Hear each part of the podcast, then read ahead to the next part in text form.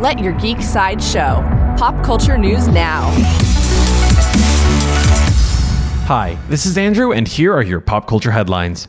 For fans of John Wick, Lionsgate television chairman Kevin Beggs told Deadline that the new prequel series will focus on a younger version of Ian McShane's Winston and will be set in 1970s New York City. He said, what we're exploring in the Continental is the young Winston and how it came to be that he and his team of Confederates found their way into this hotel, which we have met for the first time in the movie franchise 40 years later.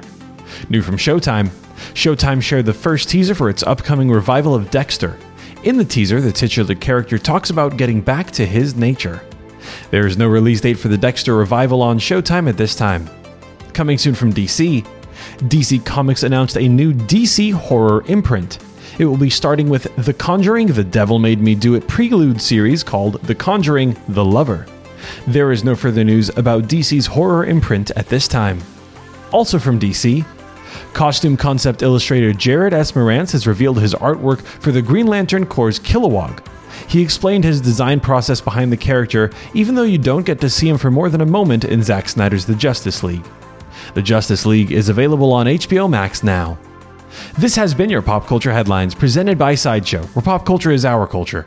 For any more ad free pop culture news and content, go to geek.sideshow.com. Thanks for listening, and don't forget to let your geek side show.